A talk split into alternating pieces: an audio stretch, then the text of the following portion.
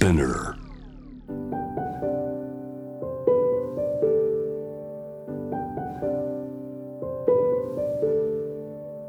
福本敦子の聞くコスメ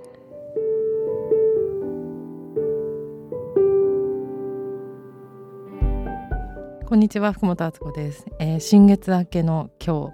日いかがお過ごしでしょうか6月19日で新月終わってもう少ししたら水曜日には、えー夏至がやってきます。一番太陽が高くなる時期で日が日の時間が長くなる時。アンドこの日に私は新刊の気持ちいいが基本森田先生との本ですね。が発売になります。やっとやっとって感じなんですけど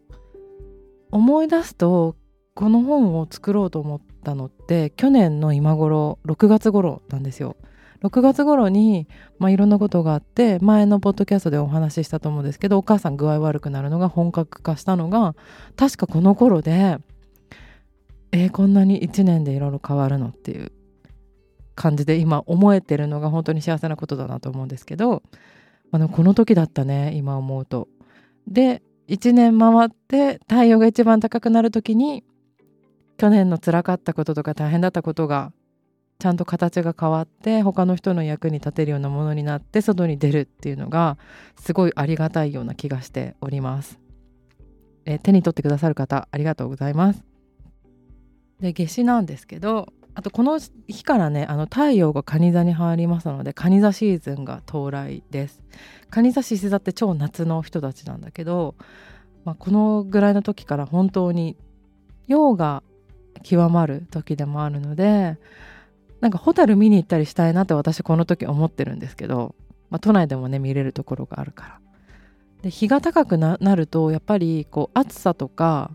あと潤いが足りなくなったり、まあ、角ちゃん先生が言ってるように陰を補うみたいなこととかがより意識するのいいのかなと思っていて私はどういうふうにしてるかっていうとなんか入浴剤とかをメロウなものにする。例えばバスソルトじゃなくてバスミルクでなんかラベンダーにするとかあとこうなんかアロエジュース飲むとか粘膜潤してちょっとこう気とか熱を下げるみたいなことを意識しています。なぜならやっぱり普通にしてるだけでどんどんどんどんこう気が上がっていくような感覚がこの夏至の付近ってあるから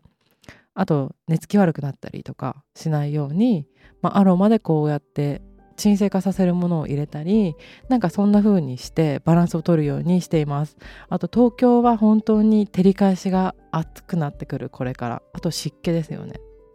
っていう環境に対するやりくりがここら辺からもっとあの器用にやりたいなって思っているところです。で考えてくるとねやっぱりね私もそこまで詳しくないですけど環境とかのことも考えなきゃいけないなとかはやっぱり思います。で今こう話してるのは5月の、まあ、終わり頃ですごい爽やかな陽気の時なんですけどもしかしたらこの頃は雨が降ってジメジメしているかもしれません。なんかね湿っていうのがあの漢方とか中医学だと言われるんだけど湿気が体に溜まってだるくなったりとかそういう人もいるのであと一時的に体が冷えたりとかそういうのもあのお風呂に入ったり乾燥をわざとさせたりしてまあ何でもそうなんですけどやっぱりかくちゃんとも何度も話しているけれどもバランスっていうことなんだなっていうふうに思います。でなんとですねもうすぐ急に話が変わるんですけれども来月の7月でなんとこの番組は3周年になりました。そんなにやると思ってなかったんですけども。あのでもたくさんのゲストの方来ていただいたりして、まあ特に3周年だからって何かを考えてはないんですけどでも聞いてくださってる方のおかげで3周年迎えることができましたのでゲストたくさん来た時とかもあったんですけど今は私が本のこととかでちょっと集中しなきゃいけない時だったからまあ自分のお話をこうやって皆さんに聞いてもらってるんですけど、まあ、でもいろんな時期があって3周年です。長いもので。いつも聞いてくださってありがとうございます。ではまた来週。福本敦子でした。